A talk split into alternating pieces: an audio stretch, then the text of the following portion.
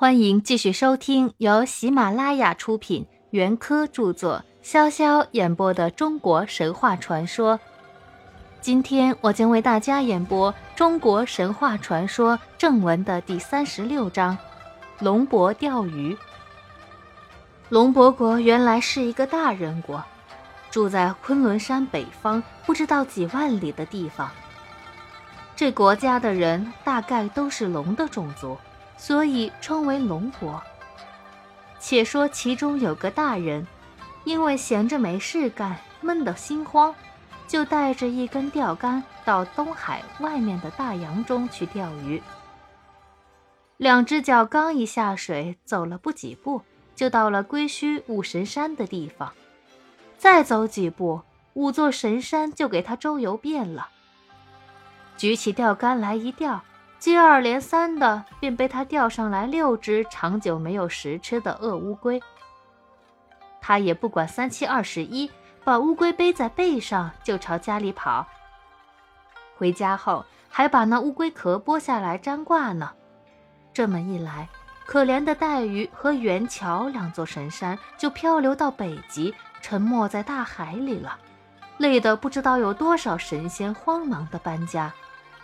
神仙们带着龙香帐被在空中飞来飞去，累得满头大汗。天帝知道了这回事情，大发雷霆，便使出他伟大的神力，把龙伯国的土地尽量削小，把龙伯国人的身子尽量缩短，以免他们再出去到处惹祸。直到许多年以后，这一国人的身量已经缩短到无可再短了，但据当时一般人来看，他们也都还有好几十丈长呢。归墟里的五座神山沉没了两座，还剩三座。这三座就是蓬莱、方丈，也就是方湖和瀛洲。这三座山还叫那些大黑乌龟好好的用他们的头顶戴着。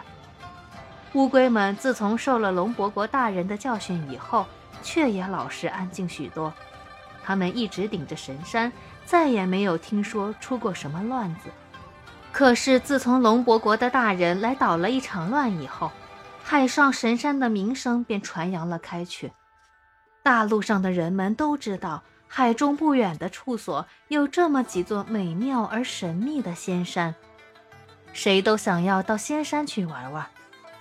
大概果然也曾经有过。在海边捕鱼的渔夫渔妇，偶尔被风把小船给吹到了仙山的近旁，进而上了仙山。仙人们殷勤地招待了这些朴质勤劳的远客，然后又用一阵仙风平安地吹送他们的小船回去。民间广泛流传着关于仙山的传说，还说仙人们藏有长生不死的良药等等。这些传说辗转传播，终于送到了国王或皇帝们的耳朵里。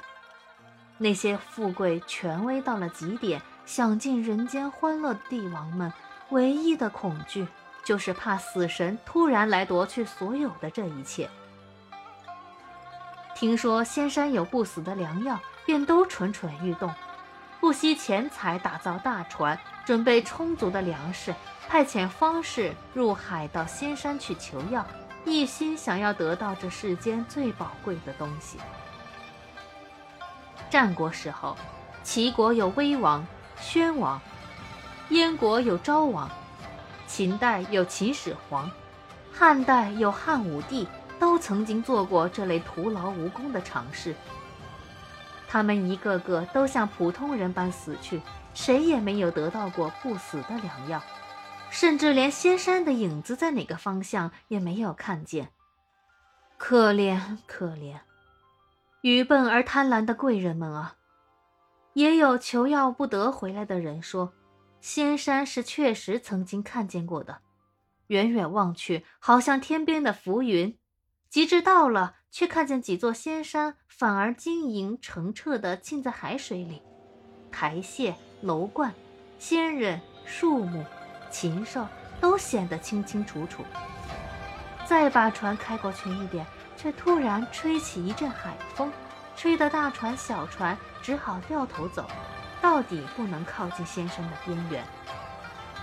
这也许是真实的，那么就是仙人们不愿意接待这批帝王老爷们派来的使者，也许不过是个谎话，是方士们编造的许多美丽谎言中的一个罢了。总之，这以后关于仙山就只有传说，没有真实的消息了。今天的演播到这里就结束了，我们下期再会。